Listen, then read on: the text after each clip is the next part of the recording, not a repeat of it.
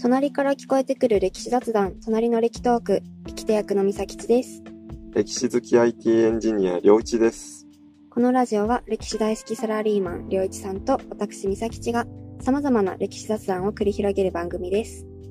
カフェで隣から聞こえてくる話を楽しむように気軽に聞いてもらえると嬉しいです。はい、今日は番外編ということで、実は今私たち仙台に来ております。はい。はい、ということで、今日は仙台にちなんだ歴史の話をしていくということで、お願いします。はい。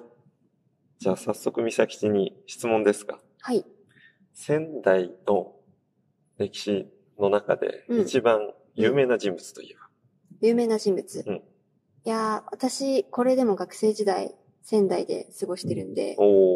達政宗かなと、ここは。ですね。はい、自信を持って。うん。確かに。100人に聞いたら多分99人は伊達政宗っていうだろうね。うん、そうですね。それくらい仙台の街の中では一番知名度のある歴史上の人物っていうことなんだけど、伊達政宗のイメージってみさきちどういうイメージがある？イメージか。うん。ね、独眼竜政宗みたいなイメージが強いんで、なんか怖そう、強そうみたいなところと、あとおしゃれなんか粋みたいな。なんかそういうイメージはありますね。なるほどね。じゃあ一つ目に挙げてくれた、まず独眼竜っていうところから、ちょっと話し始めていこうと思うんだけど、独眼竜ってそもそもどういう意味か。意味はあれだけど、ま、眼帯なんかつけてる。あ、そうそうそうそうそう。片目の武将さん。その通り。で、この片目が、まあ、失明してしまったっていうのが、伊達政宗がちっちゃい頃に天然痘っていう感染症にかかってしまった時に、で、片目を、まあ、失明してしまうと。いうことになっちゃうんだけど、この天然痘って当時だと、まあ、かかってしまうと本当に最悪は死んでしまうような。あ、そうなんだ。かかった人の4割とか5割、半分ぐらい死んでしまうぐらいの、まあ、とっても重い病にかかってしまったと。なんだけど、政宗は奇跡的に生き残ったんだけど、その代わりに、まあ、片目を失明してしまうと。いうことで、やっぱり、そういう、なんだろう、自分にコンプレックスがあるっていうことで、政宗ってちっちゃい頃は結構、なんか、引きこもりというか。え、そうなんだ。ちょっと陰鬱な感じの状態。陰キャだった時代が、なんか後世だとね、さっきみさきちが言ったようにおしゃれで、ちょっと歌舞伎物でみたいなイメージもあると思うんだけど、ちっちゃい頃は実は真逆と言っていいほどの、そういうキャラだったと。そうなんだ。そう。そういう政宗が、18歳になった時に、お父さんが隠居して、伊達家の当主になると。で、そこから政宗の怒涛の快進撃が始まっていくと。で、最盛期には東北で一番大きい大名になっていくと。いう活躍を見せるんだけど、最初にみさきちが言ってくれたおしゃれの部分、と、その活躍っていうのも、実は紐づいてる部分が。紐づいてるんですか？で、この伊達政宗のその、おしゃれのエピソードの中に、一つ有名なものがあって、小田原合戦っていう、豊臣秀吉が関東の北条氏を攻めに行った時に、政宗は最初北条氏と仲良かったんだけど、でも、秀吉に逆らうと、もう自分たち滅ぼされちゃうからっていうので、秀吉のところに挨拶に行くことになるんだけど、ただそれまでの間に、秀吉は本当は勝手に争い事を起こしちゃダメよ、全国のどの大名もっていう、そういう命令を出してたんだけど、政宗それ破ってて、目つけられてたのね、秀吉に。で、しかも、その挨拶に出向いて来いって秀吉に言われてからもしばらく出向かずに無視した。あ、結構不良だったんですね。そう。結構不良な感じで、しばらく無視してたんだけど、いや、さすがにこれ以上は無視できないだろうって、うんうん、まあ、会議を家臣たちとして、うん、で、小田原に出向くことになるんだけど、うん、その時の格好っていうのが、うん、なんとも斬新で、うん、どういう格好をしていったでしょうか。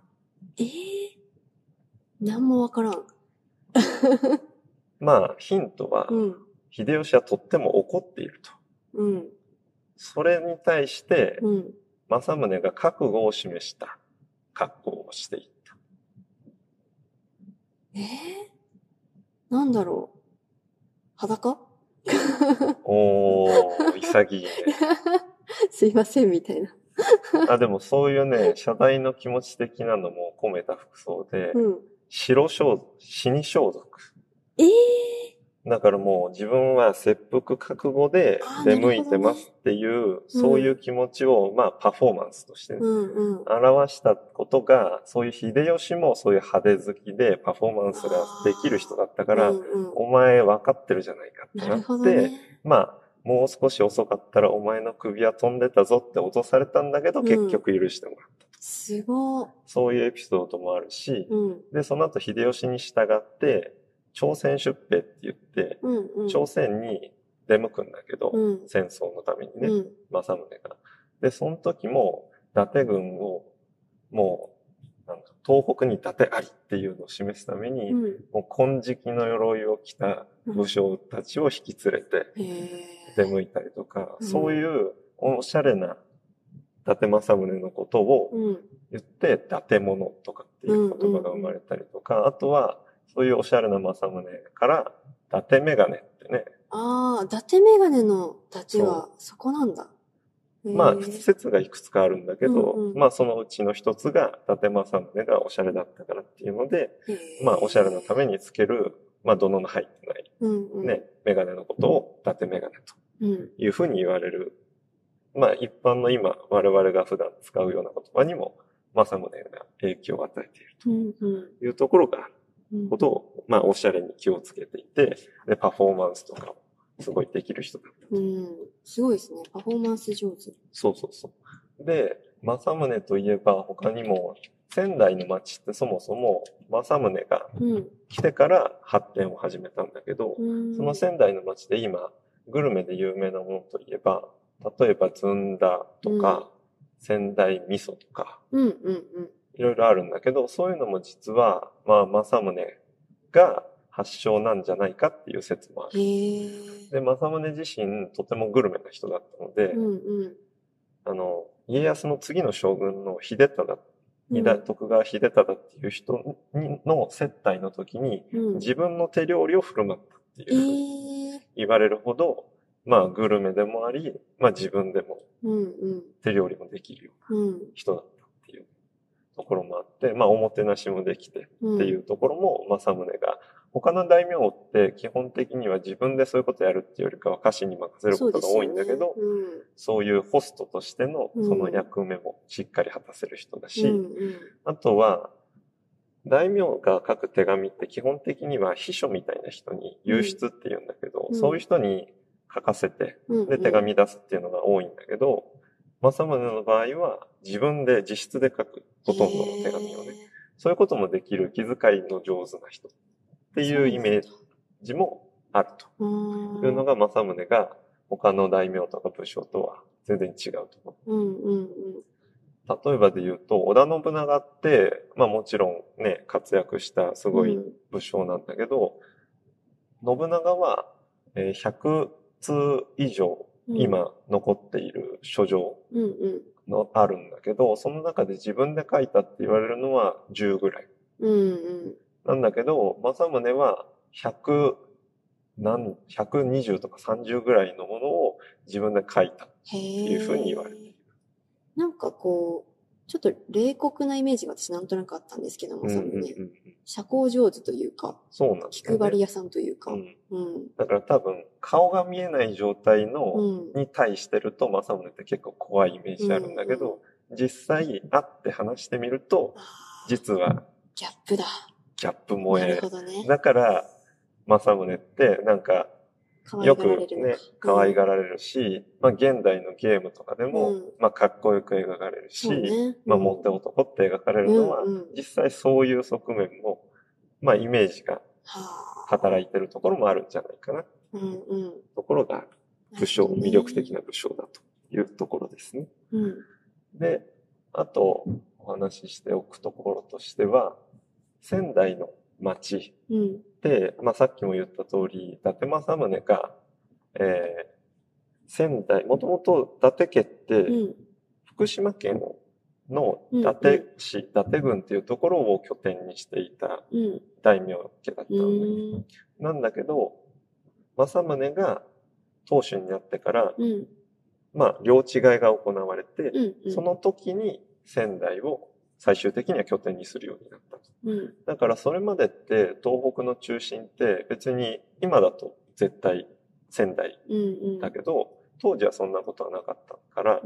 政宗一代で仙台を東北の拠点にした。一代でか。そう。すごいですね。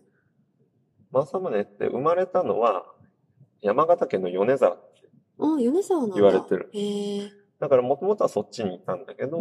そこから移動してきて仙台を拠点にすることになって、で、そこから、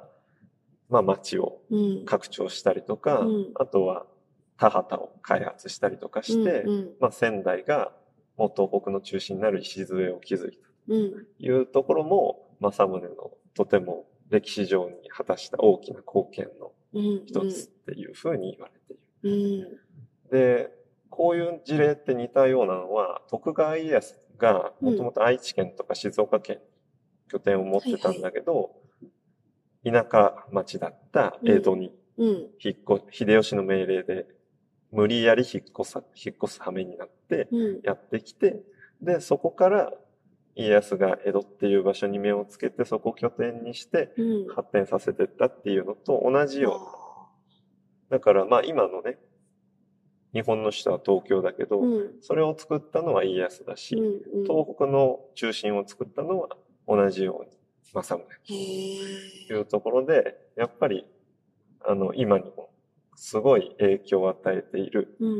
まあ東北で一番の武将と言っても過言じゃないかなというところですね。なんかなんとなくこうすごい武将みたいなイメージだったけど、ちゃんと聞くと本当にちゃんとすごい武将ですね。そう